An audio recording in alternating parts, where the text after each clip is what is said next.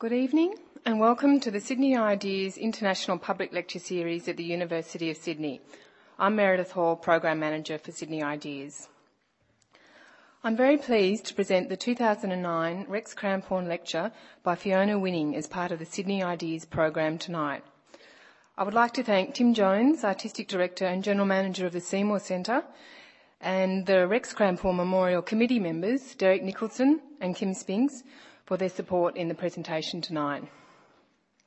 Tonight's lecture will run for 45 minutes and will be followed by a 30-minute question and answer session. We have one microphone set up at the bottom of the aisle there, so please come down to the microphone with your questions after the lecture, and we are recording it for the university's website, so please make sure you use the microphone for your questions. The next Sydney Ideas lecture at the Seymour Centre is on the 17th of March, when we co-present with the Walkley Foundation, a lecture by Mark Schapiro of the Center for Investigative Reporting in the US. He will be talking to his theory that environmental reporting is less about reporting on science than reporting on politics, and the problems that confront journalists as a result. Then on April the 7th, we present a lecture by the university's inaugural Buddhist Education Foundation visiting professor, Peter Skilling. His lecture will address the question, Did the Buddha invent Asia? Buddhism, Buddhists, and the very idea of Asia. But for tonight, I'd like to welcome Associate Professor Tim Fitzpatrick from the Department of Performance Studies and Head of the Schools of Letters, Art and Media here at the University of Sydney. Tim will introduce Fiona Winning and her work to you. Thank you, Tim.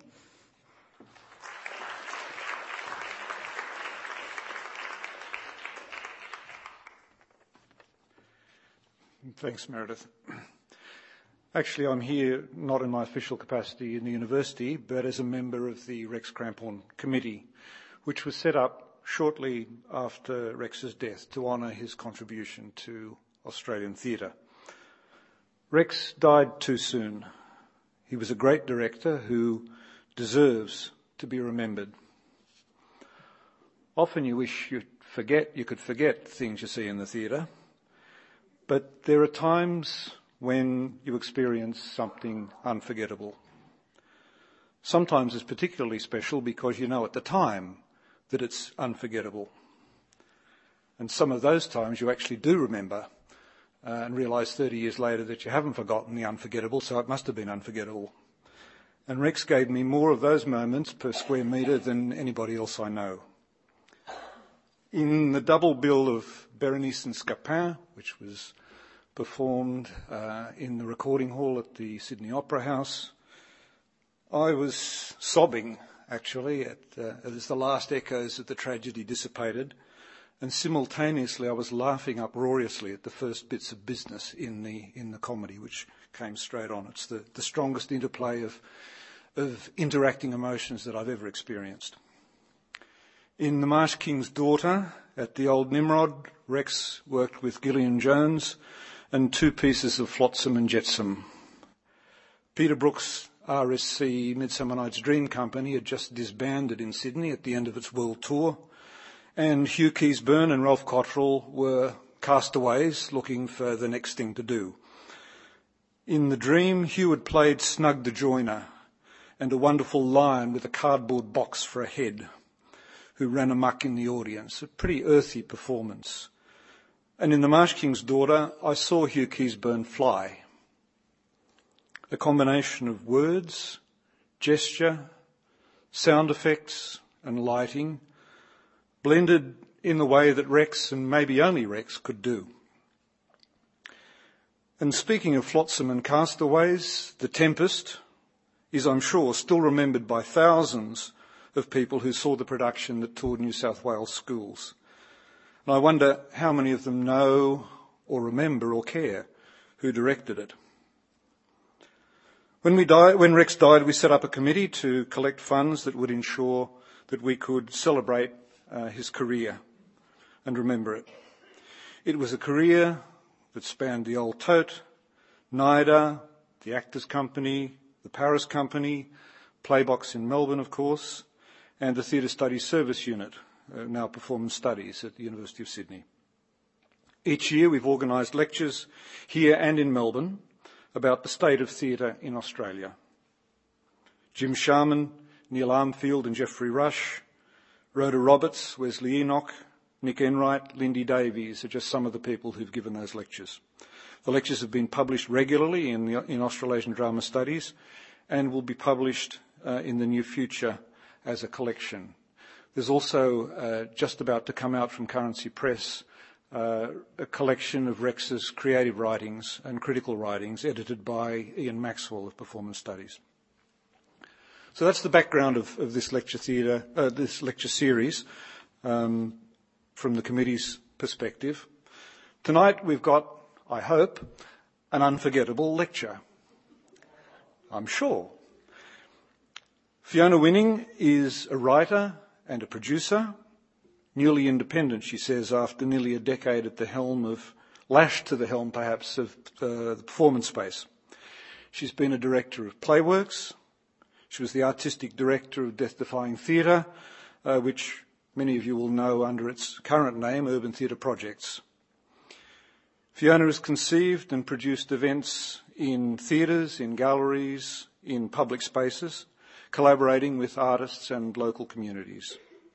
She was involved in developing carriage works just up the road and in initiatives such as Time, Place, Space, interdisciplinary arts laboratories.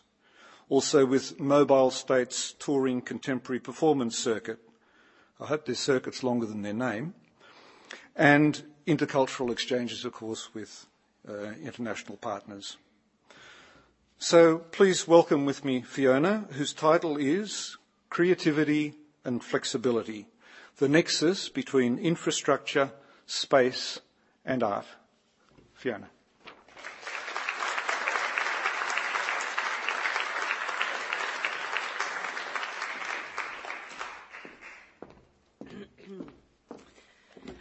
Good evening, um, and thanks, Tim, for your introduction. Uh, I'd like to begin by acknowledging the traditional owners of this land, the Gadigal people of the Eora Nation, and to pay my respect to the elders, both past and present, on this place on which we gather. I'd also like to thank the Rex Cramphorn Committee for inviting me to do this lecture, frightening as it is, and Sydney Ideas for including it in the series. I didn't know Rex. When I first heard, heard of him, I was a young Brisbane artist. It was the early 1980s, long after the performance syndicate days, actually during Rex's time at the, running the actors development stream at Playbox in Melbourne. I remember his name only in the context of the long list of artists who'd left Queensland, fled from the small-mindedness of Bjelke Petersen's Let's Ban the Street March, in fact dissent in any form, and let's declare a state of emergency because we can. Rex, like many artists, went south seeking the broader culture and expanded academic and theatre opportunities of Sydney and Melbourne. By the time I too left Queensland, Rex was directing Measure for Measure for the Adelaide Festival, a world away from my experience. But Rex's commitment to the idea of theatre as a collaborative practice rather than as a vehicle for his individual expression was something I shared. And I want to talk about that, not from my perspective as a theatre director, but more broadly as an arts worker, as a producer, and as a collaborator in the architecture of our contemporary performance cultures. Over the years, I've been a freelance theatre maker, an artistic director of a community-based theatre company and a national writers' organisation, and a director of a centre for interdisciplinary practice, always part of the small to medium performing arts sector. In my last job at Performance Space, I worked with development, producing and presenting organisations, nationally and internationally, companies generating new work, and hundreds of independent artists working project to project in various clusters, ensembles or casual collaborations, creating new work. In partnership with these people and companies, Performance Space presented about 50 events a year, including residencies to develop new work, interactive installations, seasons of new dance and performance works, one-off performance events, laboratories for artist-to-artist exchange, and forums connecting artists with audiences in lively conversation.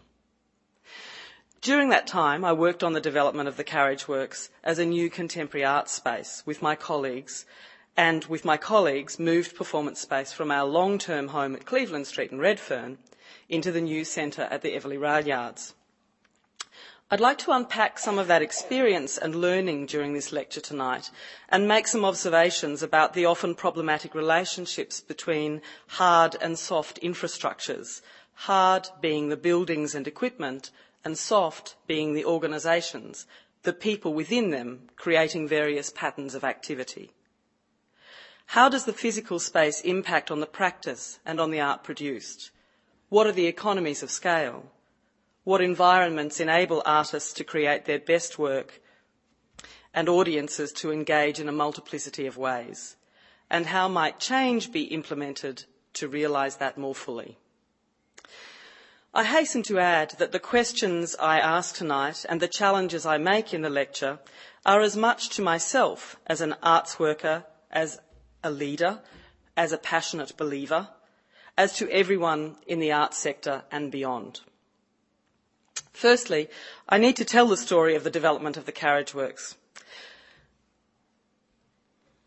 Um, in March 2002, New South Wales Arts Minister and Premier Bob Carr announced that the Ministry for the Arts would acquire the former Carriage Works and Blacksmiths Workshop at Eveleigh North for a contemporary performing arts centre. An initial $15 million was spent to purchase the site from State Rail, and later a further $34.8 million was committed to develop the centre. This was preceded by years of lobbying by some of the people in this room, by Company B, who'd leased much of the space from State Rail, from other tenant artists and companies, including the physical performance sector, who'd contributed to the success of the Olympics opening ceremony, and from Performance Space. Carr's decisive action made the prospect of Carriage Works becoming a new contemporary arts centre in the heart of Redfern a reality. The vision for this building was simple. It was to create a flexible centre connecting making and presenting spaces. In other words, to house the continuum of performance practice from conceptual development through to creative development, rehearsal and public presentation. It was to be an inspiring centre of innovative contemporary performance for the people of Sydney. Arts New South Wales, as they later became, commissioned Root Projects Australia to do a business plan based on accommodating a number of organisations who were at that time housed in chronically expensive, inappropriate or unsafe environments around Sydney. Root Projects were later appointed project managers and Tonkins Zulaikha Greer Architects won the commission to design the building. Um, the architectural proposition of the building, as articulated by Tim Greer, TZG's design director for the carriage works, was to honour the change of the guard from one generation, from one use to another, from effectively a 19th century carriage works to an early 21st century performing arts centre. We based our decisions on the very ethereal idea that the new concept lurked within the artefact, and we really wanted to see how the traces of one generation can be reflected on another. That became our invisible thread to hold it together. Still quoting Tim, one of the other driving principles was the idea of hierarchy. If you put at one end of the bookshelf the Sydney Opera House, the building was conceived as very much the other bookend, and in some ways they, they frame all the other performing arts venues that exist in Sydney. Arts New South Wales saw Carriage Works as the missing piece within the performing arts of Sydney. We wanted it to be the antithesis of the Opera House. We didn't want to mimic conventional theatre. We wanted it to be this alternative venue in all senses of that word. Still quoting Tim, the architect. When you go to conventional theatres, there's a very clear hierarchy of how people move through a theatre, how performers come to the space, and the only meeting space is in the middle, in the performance space itself. We wanted to subvert that hierarchy. Of course, you can't do that completely because there's a number of practical things that need to happen. Stage sets need to be built, equipment needs to be delivered. But we saw this beautiful overlap between the factory that it was, which was essentially a set of coordinates when you break it down, a series of bays and tracks. And we thought if we could put the containers that are the performance spaces, the rehearsal rooms and the offices around the building in a very flat, distributed way, and then allow the patrons to move from the front to the back of the building and back again, which is why the loos are so far back, That would allow people to experience the structure of the original building. Then, to effectively turn the foyer into a large performance space, we were meshing the two lives of the building. We thought this would work well for the types of performances here and also for the historic reading of the building. End quote from Tim. In other words, no fixed boundaries between artists and audiences, no proscenium arches, no stage doors, and rehearsal rooms that can be open to the public. Even the doors between the traditionally separate worlds of front and back of house are glass, literally transparent. So the barriers between artists and audiences have been physically subverted wherever possible in the architecture. The Carriage Works design then appropriately and wonderfully reflects the practices of the arts sector it was built for. Contemporary practices with permeable spectator-performer relationships. The building is a successful fusion of geometry and atmosphere, a great match for the bodies intended to inhabit it, contemporary artists and audiences. Oh, the soft infrastructure. Um, Six months prior to the scheduled opening of the carriage works, Sue Hunt was appointed by Arts New South Wales to set up a management structure and vision for the building. Sue and her team have worked tirelessly to build the soft infrastructure and create the necessary income to keep the centre active. And it necessarily remains a work in progress. Carriage Works is still a new organisation. The other parts of soft the soft infrastructure at Carriage Works are, of course, the pre-existing organisations. Performance Space, the making and development organisations, Erth, Stalker Marrugeku, Force Majeure, and the new-ish organisation, Playwriting Australia. Performance Space is, of course, a development and presenting organisation. And it's that relationship between the two presenting organisations, Performance Space and Carriage Works, that is also still a work in progress. What they share is a commitment to making Carriage Works a vibrant place for audiences to experience great, life-changing, unforgettable, extraordinary contemporary arts. But they're fundamentally very different organisations. One is established and one is new. One is a tenant and the other is the landlord. One has a primary commitment to the independent arts sector practising across and between performance, dance, media and visual arts, and the other has the responsibility of the building itself, with all its systems encompassing technical and front of house, hires from small and major arts organisations and commercial sectors, and a presentation program. Great work has been done by both of these organisations in the short time since Carriage Works opened, opened its doors in January 2007. But it would also be true to say that both have struggled with the logistics of the new building, with the new systems developed or needing to be developed, and indeed with each other's different understandings of practice, of programming, of culture, and of ways of doing. Much of this, I believe, stems from two issues. The first, inevitably and simply, being the scale of the building which requires knowledge, systems and resources to be accrued over time. And the second being the arranged marriage the organisations found themselves in, with little time to do anything other than get in and make it work. And both organisations have done just that. Audiences are, by and large, thrilled by the building when audiences attend a large event, or better still, when multiple works are on simultaneously at Carriage Works, different audiences mix and the foyer feels like a buzzing social space, uh, an exciting place to be. Primar- primarily, of course, punters are coming to see the program, so the art itself needs to be adequately resourced for the spaces. And the soft frame within the building, the front of house, the cafe and bar, and the other activities going on in the public spaces all also need careful attention. They need to be a good cultural fit, and given the range of events, this soft frame needs to be as flexible and creative as the hard frame of the building. Last week, for example, Performance Space Uh, presented a range of works, a new performance work, Parading as a Party, by a group of young artists called Team Mess in one of the rehearsal rooms, the tracks. The exquisite exhibition, Trace Elements, Spirit and Memory in Japanese and Australian Photo Media in Bay 19, the gallery space, and in the foyer. And Quick and Dirty, a queer performance event in the foyer and Bay 20, the theatre. All running simultaneous to the So You Think You Can Dance live events.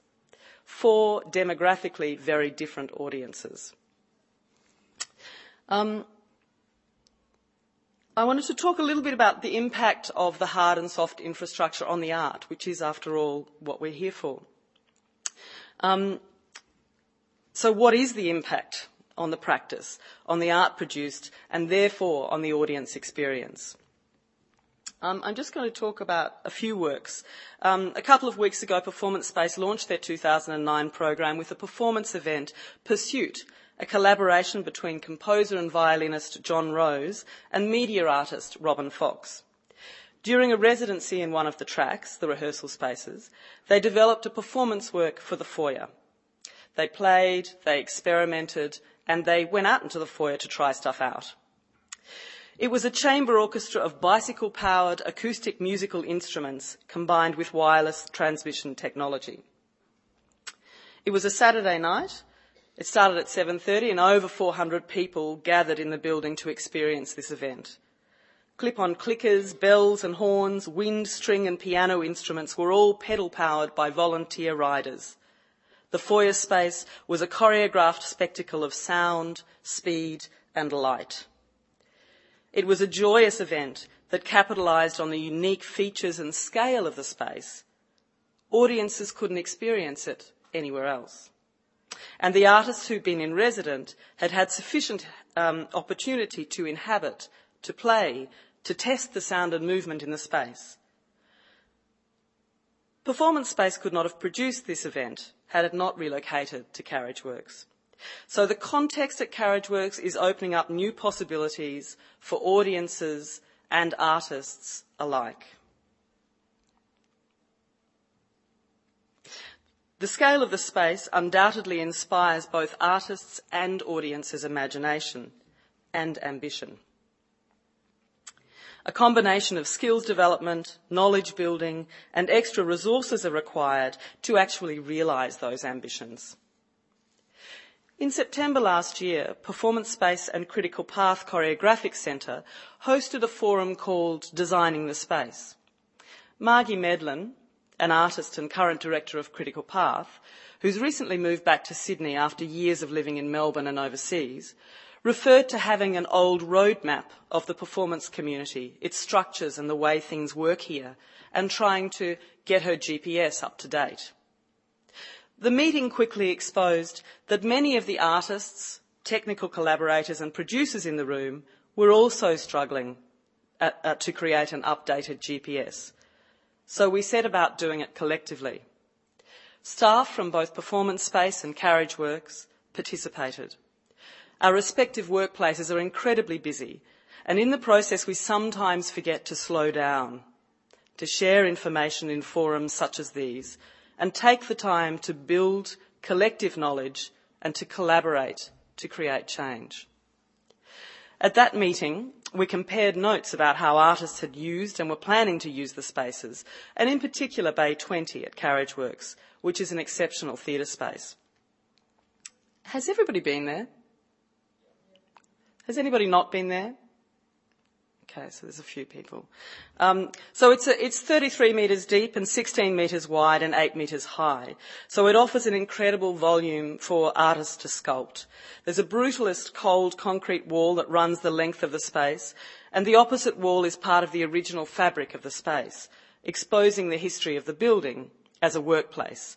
Painted with cream and industrial silver and scarified with machinery, graffiti, burns, signage and other pockmarks.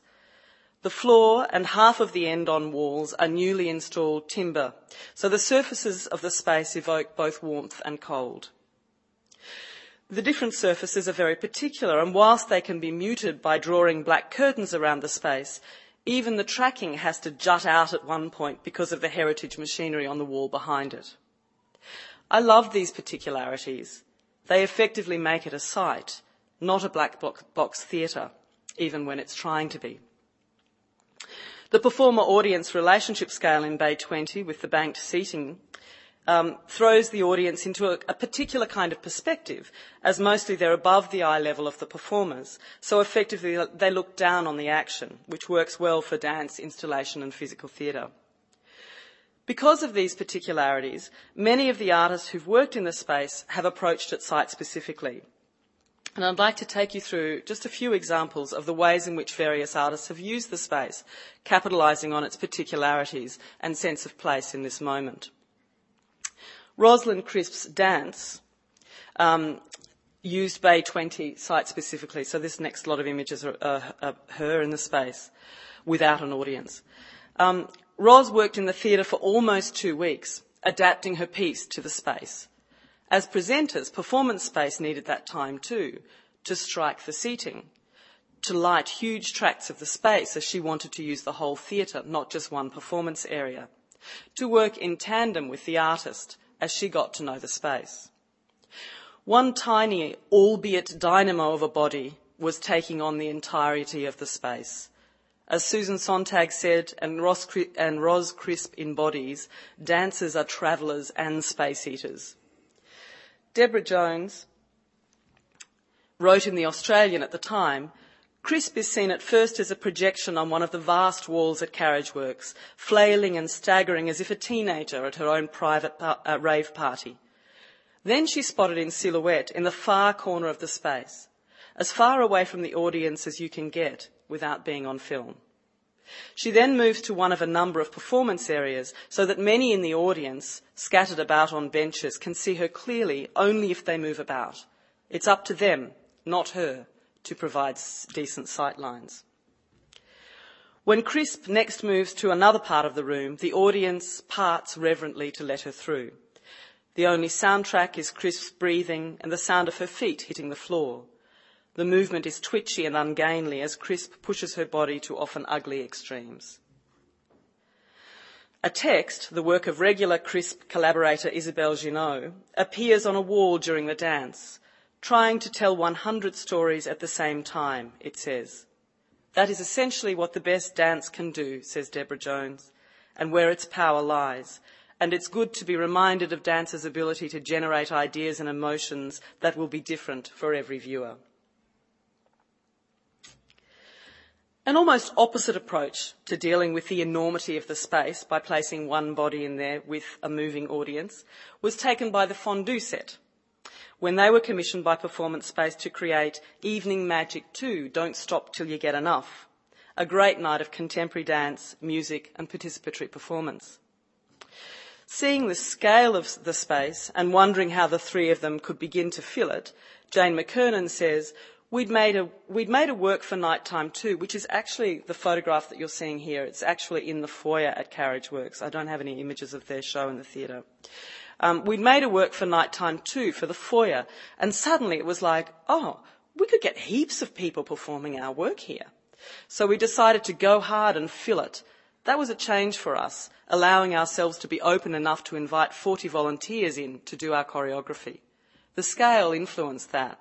And the sheer size made us go, yeah, let's do excess. Let's have three bands, but we'll make them perform in the size of the spaces they normally perform in. So they were all on these tiny squares of carpet to approximate the stage at, say, the Annandale. This is still Jane speaking. We thought of this room like a school gym with all these multiple areas, but we didn't want to be massive all the time. So we worked with Agatha Gothe-Snape as the designer, and she set up smaller spaces within the big space by making a movable set that brought in the space for us. So she made these letters that spelled enough that were moved around by the hoofers to shape the space through the piece. We definitely wouldn't have done anything like that if it weren't for the scale of that space. The third work I'd like to talk about is Alan Schacher's The Bland Project, which again uses the space quite differently. It premiered in Bay 20 last year and used the space longitudinally. With four performers and an architecture created largely by video projections and mobile screens, Keith Gallasch writes in Real Time 87, the architecture is constantly reconfigured as images are multiplied and magnified over much of the high, long wall of the space, or writ smaller on, uh, as the screens travel, suspended from wires tracked from rigs each end of the space. Much of the lighting, too, emanates from the rigs. There's a sense of a special place with its own shifting parameters and mobility, the screens largely appearing to move the, of their own volition. There is a curious beauty about its totality. End quote. Alan and his team of collaborators had, only, uh, had access to the space for only one week.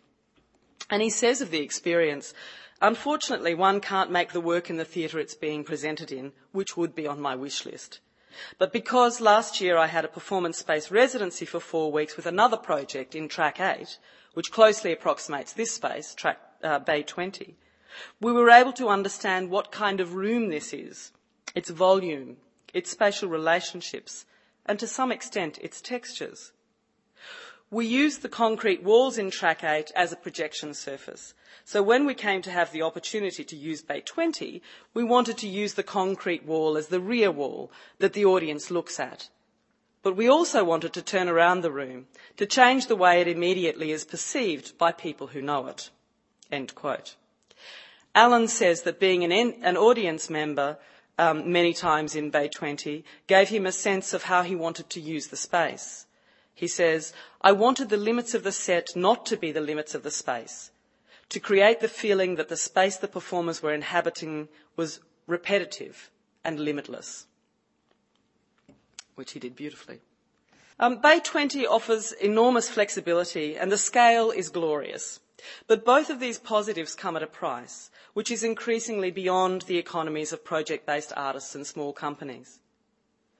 The new scale necessarily means that the overheads are more costly, more front of house staff, more technical staff, more cabling, more equipment, more time to move through the dual processes of nego- negotiating with performance space, who then have to brief or negotiate with Carriage Works, And most importantly, less DIY.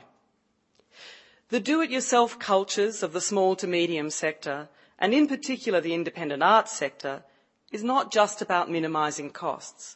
It's a philosophy that impacts upon the culture of making, of subverting hierarchy, of capitalising on everyone's multiple skills, and of knowledge building by swapping them. Performance Space's long-term technical manager, Richard Manner, said at that same forum the main challenge in Bay 20 is the rigging and the skill level needed to ensure safety.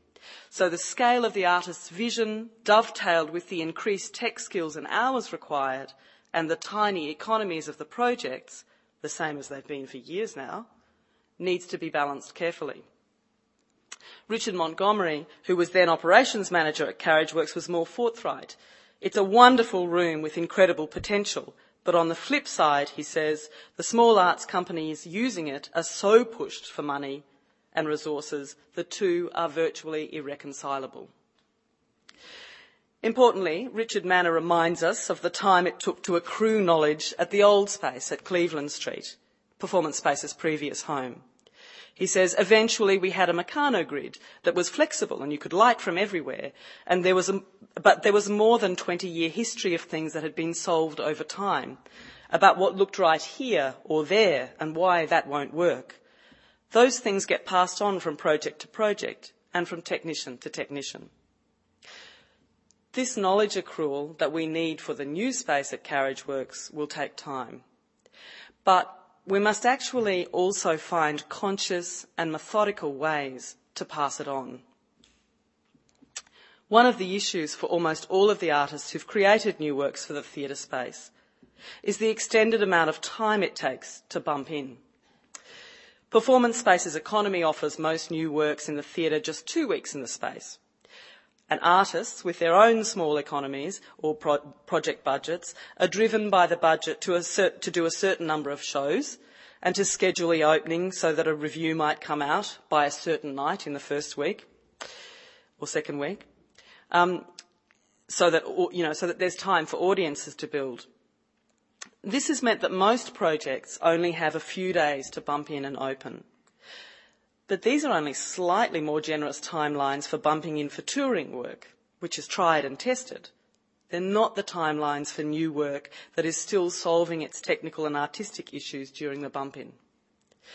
This lack of time in the space means that the performers are only getting to do their tech run and dress rehearsal in the theatre before opening. And some have found themselves in improvisation with their lighting operator on opening night, rather than confidently inhabiting the space prior to an audience joining them. Clearly, this isn't the best way to support the development of the practice from a management or soft infrastructure perspective. This disjunction between the scale of the spaces and the resources available to most artists working there needs to be addressed. Inhabiting a space over time to research and play is ostensibly how people develop their craft and accrue knowledge about a space's particularities, possibilities, and constraints. As Margie Medlin said at the Designing the Space Forum, where is the space now, here in Sydney, to develop spatial thinking and design process? A space to explore and develop collaborative processes. At the old performance space, I mixed film, photography, and lighting. Approached lighting design as a visual art. It was very important to be able to work there by myself till late at night, and that the space was incredibly flexible paint it, drill it, move seating, lighting positions, etc.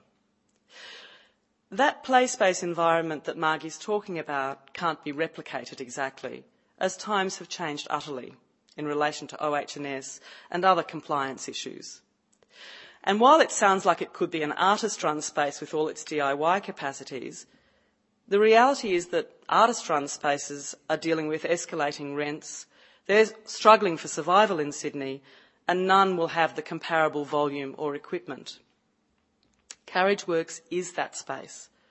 The soft infrastructures, performance space, Carriage Works, and all of the other organisations involved need to negotiate as much DIY capacity and culture within the frameworks of compliance of the institution and to develop better systems of capitalising on the relationship between the more affordable tracks or rehearsal spaces and the theatre. Again, this is a work in progress.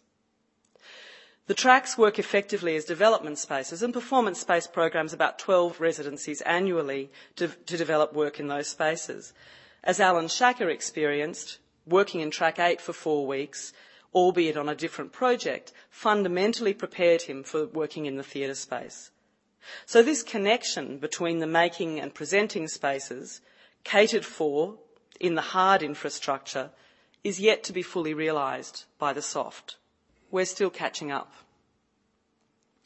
And it will require some fresh thinking and restructuring for all the soft infrastructure to be involved, performance space, carriage works, the tenant companies and independent artist communities. It means doing things differently, slower. It will mean raising more resources and or allocating more resources to fewer projects.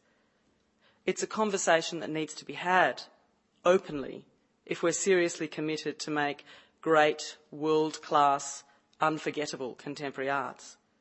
If we're committed to engaging with new forms, experimenting with ideas in motion, and being relevant to the ever-changing culture we're part of. How am I going for time? Oh, good. um, I was going to talk a little bit about uh, LiveWorks, which was um, a programming initiative that we introduced last year, last year to deal with some of these very issues. So um, instead of trying to offer everybody the opportunity to do a season of work in the theatre, um, a, not all work needs that or is suited to a space of that scale, but also we, we, we wanted to be able to show smaller works um, and we wanted to be able to search and find intimacy in the enormity of that beautiful building. So we, we, um, we programmed a, a, a small festival over um, a week. Um, and one of the things that we did was to, to um, either commission or to, or to um, install two uh, sort of social spaces in the foyer, intimate social spaces. This is one of them, Keg de Souza's Schmigloo. Um, so that people could actually sit in there and hang out together. Um, there was also Razzle Dazzle by Mickey Quick. I don't have an image of that. Um, this is Sarah Jane Norman in her Songs of Rapture and Torture, which was actually performed in the Follow Spot room it was a one to one performance for a few minutes at a time. Um, this is Matt Prest the Tent, performed in the industrial space as part of Live Works. Peter Fraser's Tarkovsky's Horse performed in track eight, which we created a small theatre space from.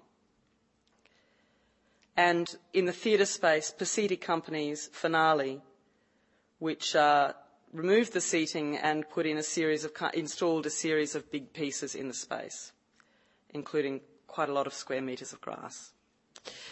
Um, so that's a kind of programming way that we're trying to deal with some of these issues, to give people more time in the space when they are in the space, but also not to always put things into, large spaces. I wanted to talk here a little bit about the separation of hard and soft infrastructure, because clearly part of this disjunction that we're experiencing between hard and soft infrastructure comes from the sheer newness of the context, and programming structures that were useful in Performance Space's old building need further updating two years into the context. But it also, into the new context, but it also stems from a deep flaw in the process of Carriageworks development the compartmentalising of the planning of physical space from the management of the people that would inhabit them. The soft infrastructure, the management entity and the resources available to it were not up for discussion when we were discussing the building. So on one hand, we were talking about the ideal for the physical spaces, but not the operational structures and available resources. They were outside the terms of reference of the key user reference group and even initial um, Oh, I, I seem to, I didn't talk about that, did I? Dropped a page out. Anyway, uh, so there was a key user reference group that, um, that informed the architects about what we needed of the spaces. Um, the, uh, the tenant companies were all involved in that group. Um, but as, uh, as Carriageworks had not been established as an entity then or as an organisation then, they were not. So um, yes, the, the, resources that were available, the operational structures were outside the terms of reference of the key user reference group. And even the initial business case for the carriage works was deemed commercial in confidence, keeping us arts people away from the real business of management. I'm talking here in the 2002-2003 development of the, of the building. We were privy to some of the broad parameters. For example, we knew that of the 10 bays at Carriageworks, four bays had been set aside to generate income to subsidise the Arts Centre. We knew that the government had committed initially to the development and start-up period and that Carriageworks was expected to be self-sufficient within three years. I hasten to point out Carriageworks is clearly not the only arts building that suffered from this compartmentalised planning, this separation of thinking about the hard and the soft, nor indeed the only new building that will take years to realise its potential. That's inevitable. But how does this mistake get made over and over? Internationally, we've seen a generation of great lottery buildings spread, um, springing up across the UK with a common cry that the buildings are great, but where's the money for programming? And in Sydney, over the decades, we've seen the Opera House, Riverside Theatres, the Sydney Recital Hall, Campbelltown Contemporary Arts Centre and others struggle with similar issues in their initial stages. In the case of Campbelltown Contemporary Arts Centre, the, con- the, consultation about the building's conversion from a gallery to a multidisciplinary arts centre was undertaken with community, not arts workers and art- artists. So there are some, which is great, but only part of the equation. So there are some issues about the suitability of the spaces which will need to be addressed down the track. While no recurrent funding was committed six months prior to opening in Campbelltown, when Lisa Havilah was appointed director, what is interesting is that now Council commits 1.5 million per annum to the running costs, with a further 0.4 million of in-kind support services. It's substantial recognition of the significance of soft infrastructure as a fundamental civic responsibility. In other cases, building development has been driven by the vision of a single client, encompassing both artistic and resource management no- knowledge. For example, the development of Sydney Theatre saw the artistic, architectural and management knowledges working in tandem, perhaps stretching them all, but nevertheless working jointly. It's a less complex set of relationships and building uses, but the key differences to its success is that the Sydney Theatre Company, the clients who are also the soft infrastructure, pre-exist the building of the theatre. An international example is the 3LD Art and Technology Centre in New York, owned and run by Three Legged Dog Media and Theatre Group, who focus on large-scale experimental artworks. Their original downtown headquarters was lost on 9-11, so they rebuilt in lower Manhattan and opened their fantastic new home in 2006 with state-of-the-art facilities and spaces. It's an owner-operator model, again, the artistic, architectural and management vision were married from the outset. It's important to acknowledge here that Carriageworks would not be an art centre at all if it were not for the confluence of people with great vision and commitment collaborating across government, the bureaucracy and the art sector. These people grasped the moment and indeed grasped one of the last inner city heritage buildings that might otherwise have been lost to the arts. Given it was for a sector, not a single client, this was a bold and timely intervention in the cultural landscape of New South Wales. But we were all also hampered by the tradition of treasuries the world over of making the one-off capital spend, but being categorically averse to committing recurrent investment. This entrenches the unhelpful idea that hard design must precede soft, that the building comes first, that there's a necessary sequential separation. Collectively, as an arts sector, as business, as philanthropists, as bureaucrats, as audiences, as theorists, we've failed to convince politicians and indeed the broader community that contemporary arts is an essential service. It's still a politically courageous concept to commit ongoing investment to the arts, and we need to change that. What if the sequence of hard design first followed by soft was reversed? This hierarchy turned inside out so the soft design was privileged over the hard the networks of relationships over the bricks and mortar. Imagine if the managing entity for Carriageworks had been established five years or even three years instead of six months prior to the building opening. Real partnerships between the soft infrastructures inhabiting the building could have been conceptualised, could have conceptualised the future collaboratively. Real partnerships between the arts and business might have been brokered prior to the building opening real local ownership might have been fostered amongst the local resident community. The commercial bays, of which only one is currently developed, might have been leased permanently by now and may be generating the necessary income for the Arts Centre to flourish. Customer relations management software may have, been, may have provided information on audiences so closer relations could be developed by now, and much, much more. It's by no means too late to achieve all of these things, and I'm confident they will be done. But it will take a lot more time because we're up and running, simultaneously developing both the supply of contemporary performance and the demand of it. Arts organisations in the small to medium sector move fast and have enormous accountabilities encompassing artistic, audience and business development.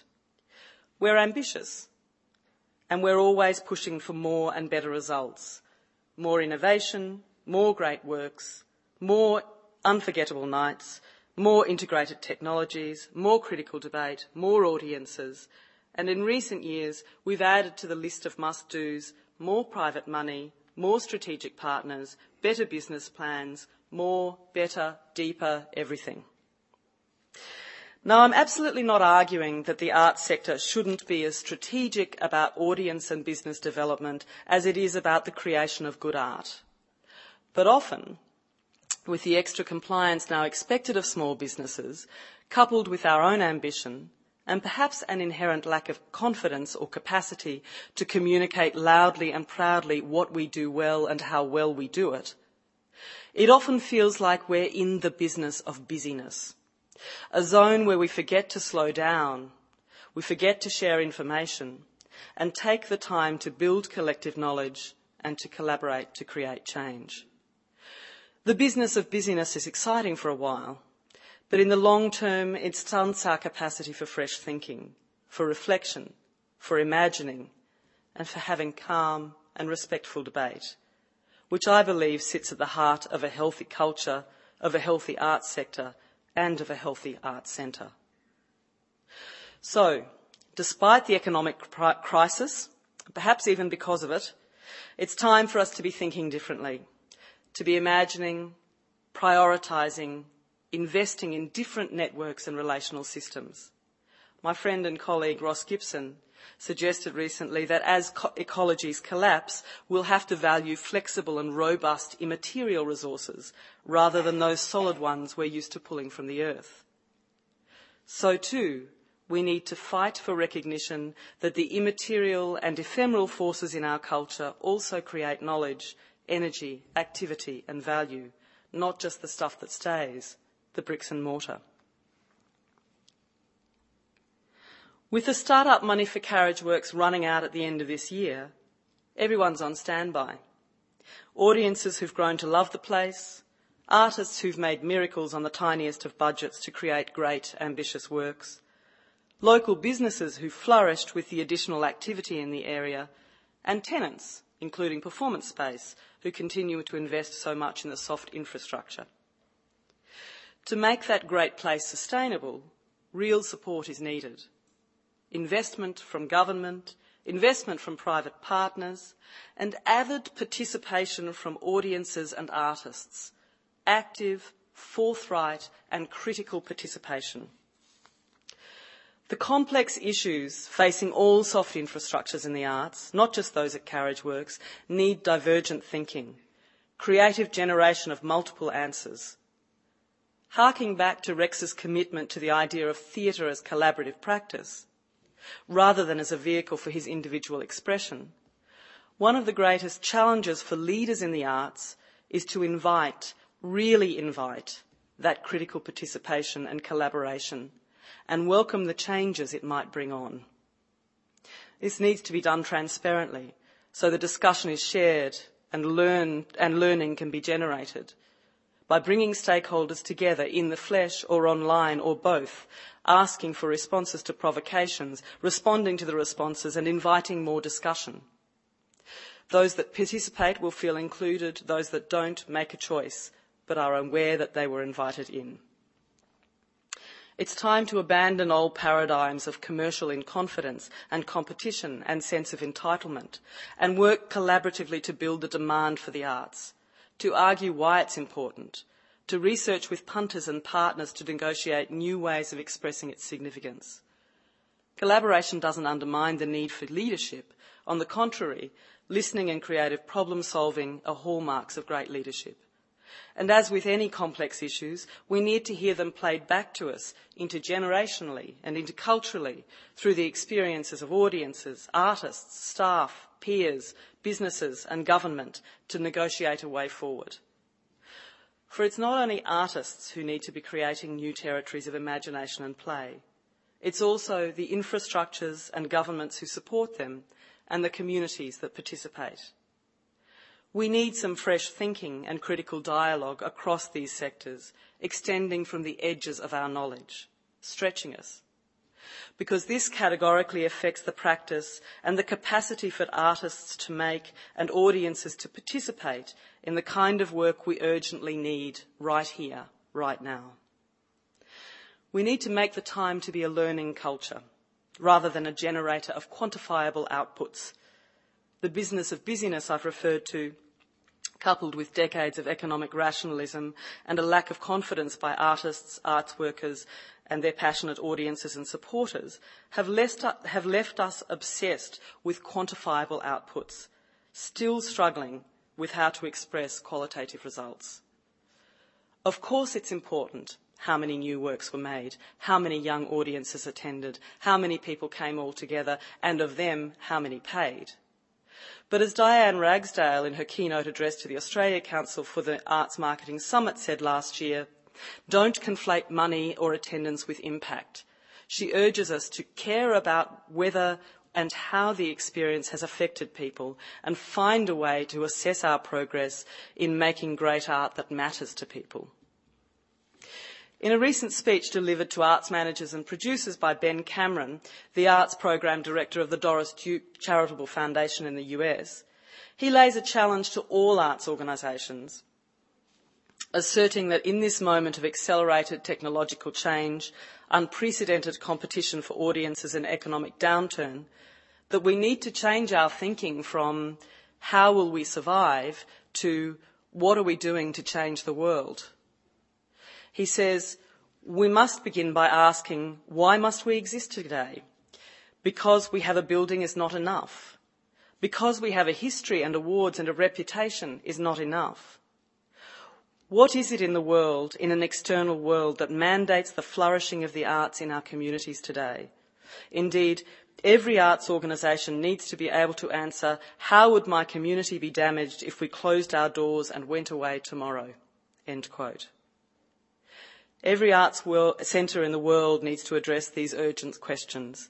And at Carriage Works, the organisations who constitute the combined soft infrastructure need to develop the answers collaboratively.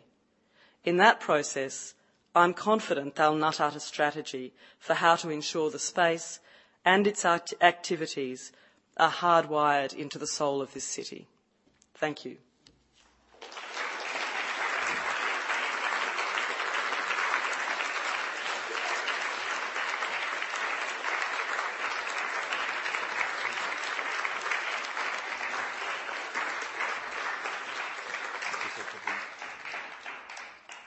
We do have plenty of time for questions. So, uh, if, as Meredith said before, you'd like to ask a question, there's a microphone there. You can go and line up and uh, get on the mic and uh, ask away.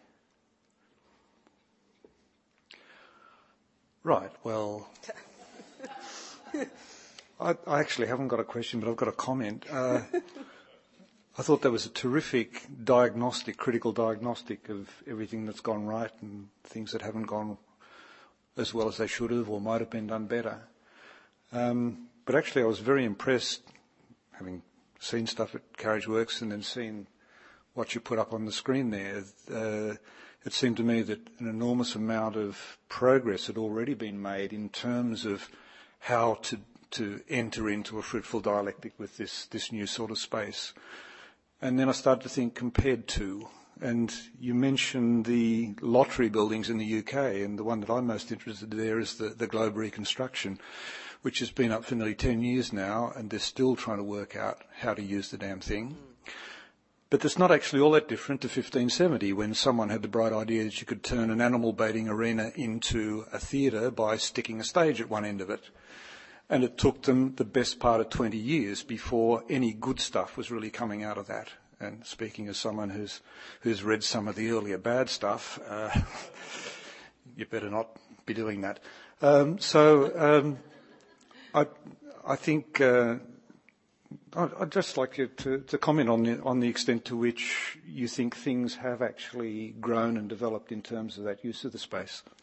Oh, um, uh, enormously. I mean, um, I think uh, for, for me, the, the forum that I talked about, the Designing the Space Forum, was a bit of a landmark in, in, in, as I said, sort of slowing down and actually looking at what had been done in the space and what, um, what sharing what the challenges had been, and they were, you know, they were. It was like tracing paper, putting tracing paper on top of, you know, uh, each other. It, you could see the the the kind of growth of capacity, but you could also see that the same the same sort of red challenges were were the same for each group. So. Um, so, I mean, I think that, you know, I, um, I'm very serious when I say that Carriage Works and Performance Space um, and other organisations who've put work on there, though they are the two main organisations, you know, have have um, seriously got in there and done stuff and worked really hard to kind of break through some of the, the difficulties. But the difficulties are going to um, keep on nipping at our heels until we we do something um, we do something kind of uh, larger, you know, about about those issues. Yes. We've got a question. Thank you. Am I permitted to make a comment? Yes. Um, I've been fortunate over 50 years, I've been able to afford to see pretty well any theatre or dance or anything that I wanted to see. I've never subscribed to the idea that it should be supported by government. Um, to me, it's ridiculous to suggest that you go to opera, people who can afford the price of a seat, and, uh, a seat at the opera, and it's subsidised by people who are working with families who couldn't go in a fit. That's one side of it. The other side you're talking about, already a great deal of money has been spent in this forum. If I may, back in 1960, 61, I'm not sure anymore, a group of, of entertainers and people who worked in entertainment in Wellington and New Zealand set up a play group called Downstage. They started in a rowing club shed. They were given or provided with cheap space on Manor Street. I no longer remember the family that provided it. they worked on a bare floor. They had no money for scenery, minimal lighting, and they worked in slacks and a roll-necked jersey. That's what they worked in. And they drew a regular audience of about 200 people. My wife and I were subscribers from the very, very early days. We used to go to the meetings when they were talking about what they were putting on. Almost never did they have any even costuming. And some of the best work I have ever seen was done at Downstage. I was back in Wellington many years later. They now have a beautiful playhouse, which was given to them by the family that gave them the space. It is a beautiful theatre.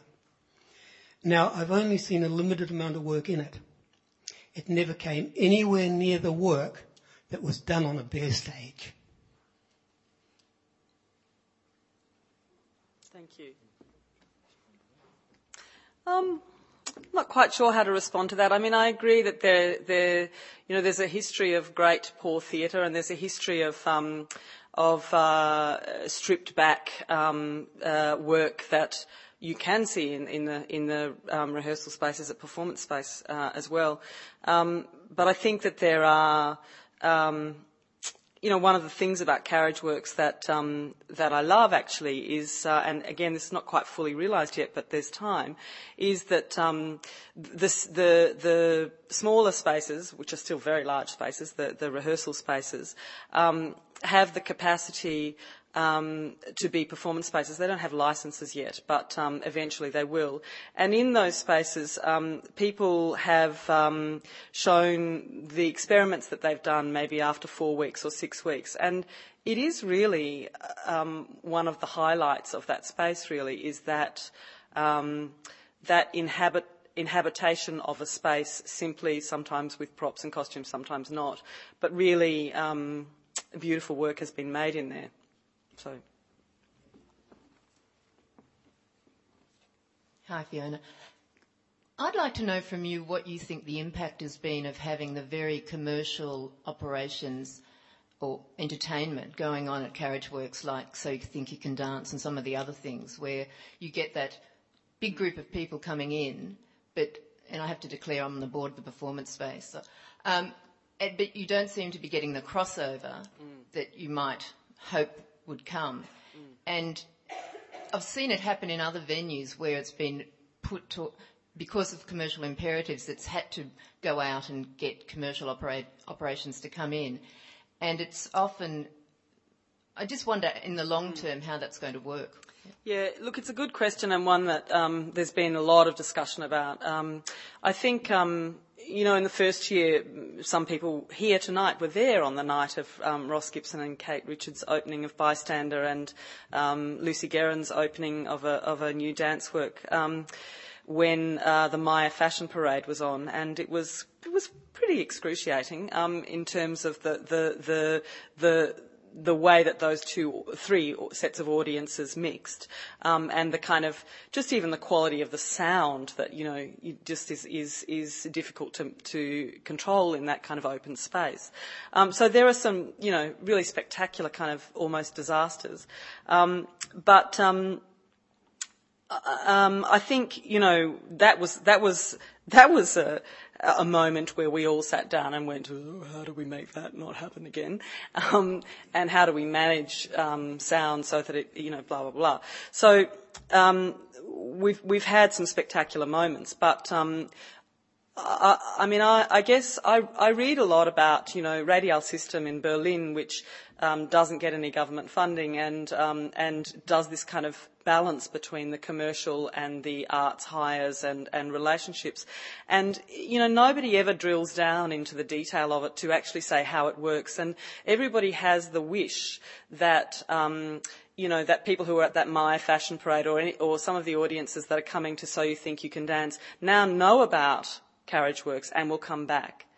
I personally don't quite believe that. I want to, but I'm not sure that I believe it. So there's sort of two things happening there. I think, you know, th- there is, um, there are some good examples of it actually working, but um, it needs to be managed very, very carefully and between all of the stakeholders that have got anything on in that space.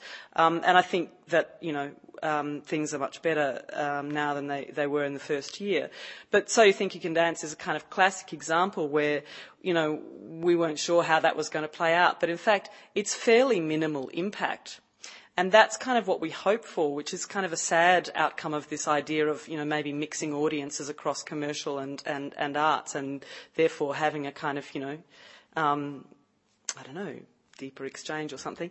Um, it just doesn't actually, it's surface, it doesn't actually work, I don't think. But um, if, as we now talk about it, you know, the impact can be minimised, then it's, um, it's like a share house that's functional rather than beautiful or something. I don't know. Hi, Fiona. How Hi, Ian. Uh, I should introduce myself. I'm Ian Zammit from CarriageWorks, um, program coordinator for the last 18 months.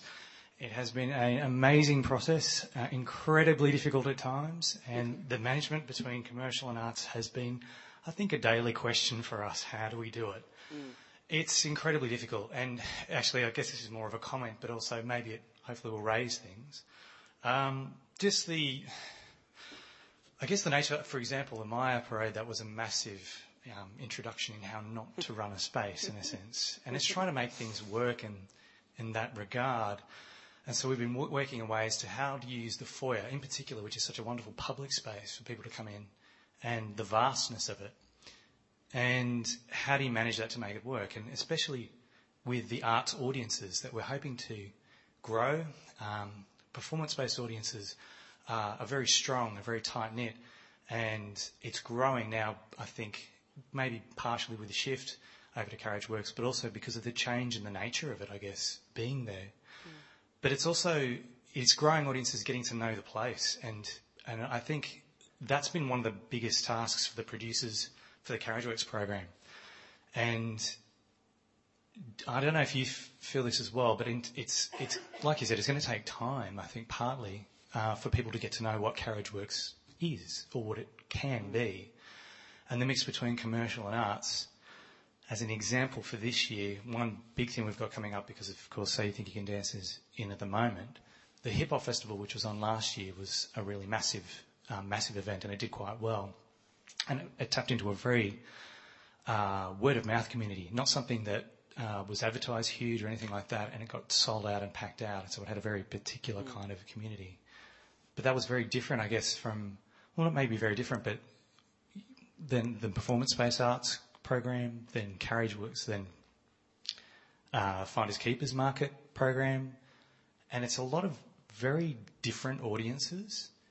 And I think part of that is developing the community around it mm. and getting to know what the community is around the Carriageworks idea, that it is a new space where different things pretty much could happen all the time, mm. that it could work with other things, mm. and understanding that they could work is, I think, that absolute thing that you were saying about making the government aware potentially uh, and the community aware of how important arts is in the area, along with all the commercial prospects that come through mm. that it can work together. They can work, and they won't necessarily. Audiences won't necessarily mix. I think. I don't think it's necessary. I think I agree. I don't think they're always going to mix. In fact, in certain cases, they can't. and it's management which comes down to it and learning the space. Um, do you think that's the main thing, actually learning the space and getting to know it? Yeah, and and I think uh, uh, um, uh, there is a there is a kind of you know I talked a little bit about um, the soft. I, I, seem to have skipped a page. Sorry about that. Um, but um, I talked a little bit about the sort of the, you know the soft frame and the, the front of house and and bar and um, cafe culture and you know the, the, people in the space. Now I think that that's a really difficult call is to service um, some quite high end commercial um, you know, the appropriate soft frame for some high-end commercial event, and then something that is is potentially, you know, a queer event that uh, um, for Mardi Gras. Like that's actually um, quite difficult to do simultaneously. So I think there are some um, some you know, some planning issues, and, and you know, while Carriage Works, uh, you know, absolutely sort of can't afford to to to say no to particular, you know, um, uh, commercial opportunities, and we understand why. Um, there's there's there's still a kind of need to work through how those cultures can mix, and and if they can be programmed to another night, or you know, we can be programmed to another night, so that so that those kind of um, unmixable um, uh, crowds don't make the wrong kind of unforgettable night. Yeah, yeah. Thanks, Fiona. Thanks, Ian. Hi. Um, I, I, really love the Carriage Workspace. I remember the first time I went there was for Underbelly, I think two years ago, mm-hmm. and that, that, was just incredible. Like it's the whole, every element of that space was used, and you could see something in every little nook and cranny. Yep. And it's it's a massive space, and it's incredible. But I think that even the biggest spaces uh, sorry, even the smaller spaces are very big mm. and very expensive. And for um, for young artists, young emerging artists, I, I, don't know how feasible a space it is for us to sort of to engage in. As an audience, I love it, but as, as a as a young artist, a young performer, mm. it's it's just too big. And mm. I, I almost feel like in, in Sydney in particular, there's so there's so few smaller theatres. Like, like we've got the big theatres, and I wonder if like what what there is to fill the gap in between. Like you've got a handful of a smattering of small theatres that kind of fill the gap between the Opera House and Carriage Works, and there's there's just such a huge gap in smaller venues mm. in, in Sydney, and and like, is there not a need for that just as much as these really big?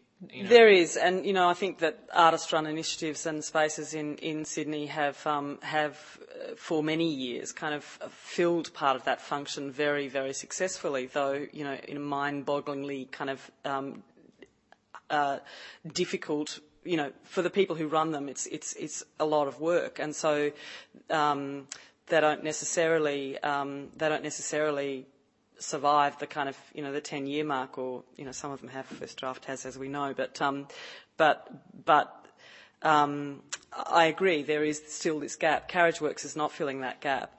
And but I, but I would also say that you know the residency program at Performance Space actually offers the space for nothing.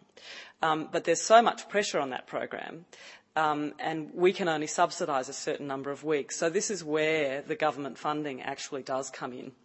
Um, this is where um, potentially partnerships with with um, with philanthropists who are interested in supporting young artists might pay your rent. At, you know, well, they, they they do exist, but it's it's it's pretty hard yakka, and it's not going to be brokered by you. It's got to be brokered by the the soft infrastructure, the the carriage works or performance space or whoever.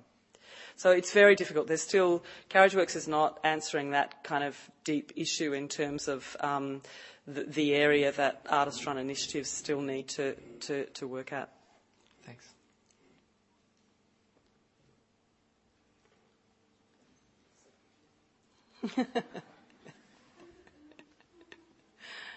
um, Fiona, congratulations on a great speech. It was really fantastic to hear you articulate some of those experiences over the last couple of years. Um, I guess, like everyone else, I'm, I'm, I'm commenting rather than asking a question, but it did strike me listening to you talk that that um, tension that you outlined between the hard and the soft was something that various organisations have tried to deal with. And mm. the closest example and the most effective for some time, for a limited period of time, was Spiral, uh, the Wacoal mm. Art Centre in Japan, and the model that they used, which has been taken up uh, in different contexts was um, I, there's a French word for it which I'm not going to be able to reproduce, but it's, it's about the imbrication of, of art and commerce. And what it did actually was establish a whole mm. range of businesses where, which were actually built into the space in order to support the mm. art. Now, when the founding director of Spiral died, uh, it has to be said that that that was lost. But I think around the world, and particularly in Asia, I mean, there's been a huge mm. emphasis on something we seem to find impossible in mm. this country, which is to talk about that trisector relationship, mm. which brings civil society, you know, the government sector and the corporate sector mm. into conversation in some way instead of we're, we're somehow always um, put in a position which is either or. Either you get the space or you get the work. Mm. You can't have both mm. somehow. And it's been a fundamental problem in this country you know, like for as long as I can remember, which mm. is a reasonably long time now. I do think, um, you know, you do get those things, and a new space is a very hard thing to grow, and and the the great thing that Carriage Works offers is that parallel programming. But I think it still raises the same issue of everyone investing everything in performance space, and. Mm. Whoever it was before, I mean, yes, there have to be other spaces. I mean, mm. you know, like there have to be spaces that are do-it-yourself spaces. Mm and spaces where you can take cheap wine into and you don't have to pay extortionate amounts for catering because as nice as that is for that corporate end of the market, it's not so great actually if you're, you know, one of the organisations who's a tenant in the building who actually can't afford it. Mm. So negotiating those things is going to take an incredibly long time, but I, I guess your fundamental call for a, a, radical rethink about actually how we do that stuff is mm. is what I draw most strongly from what you said tonight, mm. and uh, I think it can't be stated too often and too. Um, mm. So, so you go for that. Thank you. Yeah, I mean, I, I really agree about you. That's a very good example, the spiral example, and um, you know, and, and, I guess the initial vision for Carriageworks was actually that the that the the four of the bays in the commercial side would subsidise the other side, and you know, there was always a lot of discussion about who would be the who would be those commercial tenants, and um, and um, I'm not entirely sure. I'm not au fait with, with, with what, has, what has happened. I know that the roof was leaking and that there's been major works, you know, that, so that it actually hasn't been able to be rented out. And so we're sort of, you know, behind the eight ball with this stuff just as the, as the, as the sort of window period of the first three years is, is coming to a close. So I think the, the, um, the vision was actually there for something similar to what you're talking about and what, um, what is, is sad is that it, that hasn't been able to be fulfilled, and I absolutely say that that's about um, the soft infrastructure coming six months before the opening. Is that enough? Thank, thank, you all very much for some very interesting comments and questions. Just before I, uh, we conclude, I, I, want to explain this missing page uh, issue. Um, when the lecture is published, the text of it is published in Australasian Drama Studies, the missing page will be there. right? But we're going to quietly lose another page. So that when you read it in ADS, you'll be the only ones that's got the whole picture. Okay? Right. Let's, let's close now, and uh, would you please join me in thanking Fiona what's been, for what's been a wonderful lecture.